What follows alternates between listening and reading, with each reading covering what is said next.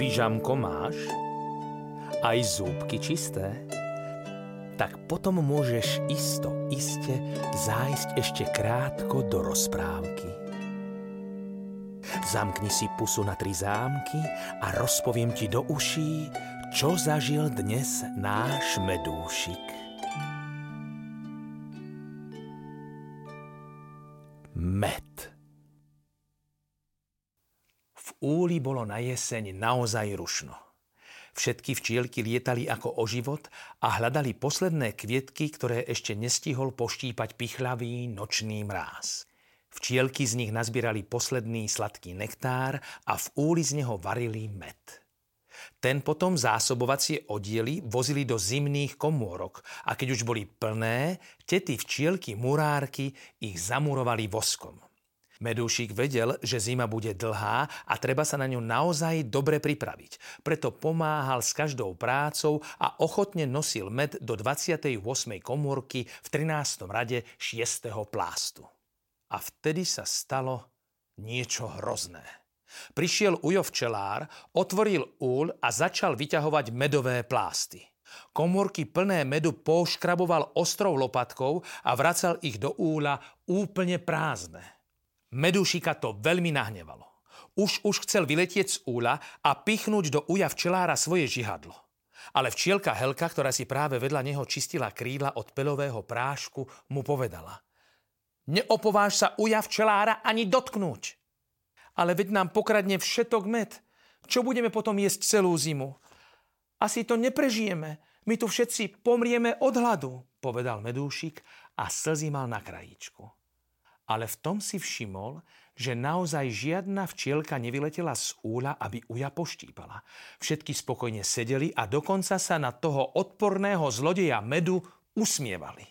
Keďže včielka Helka si už dočistila krídla a zdalo sa, že o tej záhade niečo vie, Medušik sa k nej obrátil a poprosil ju.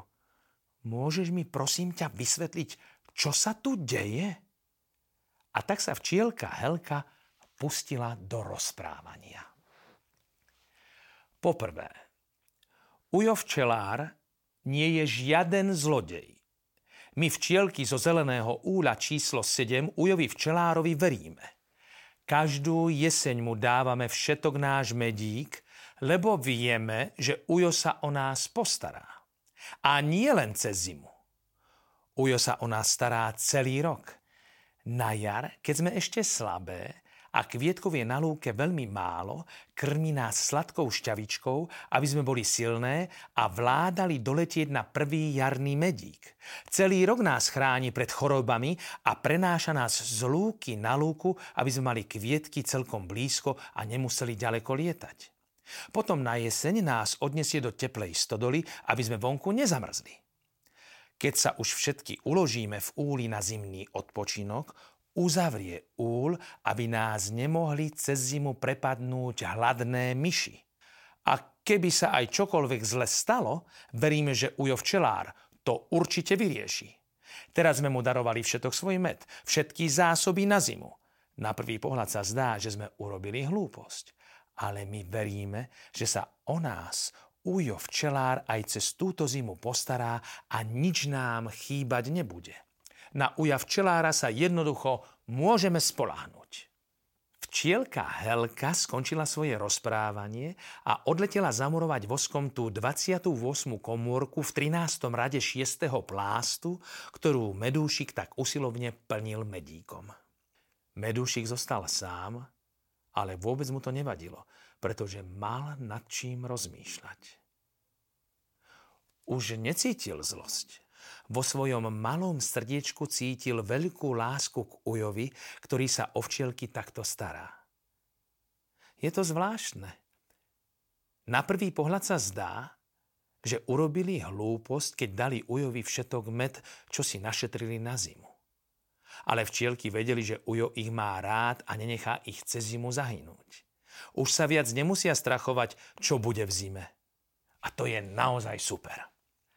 A tak sa medúšik naučil najväčšiu včeliu múdrosť.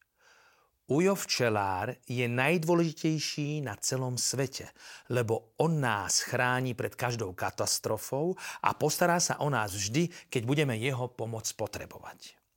A tak môžu byť včielky pokojné a nič na celom svete ich netrápi. Majú predsa uja včelára.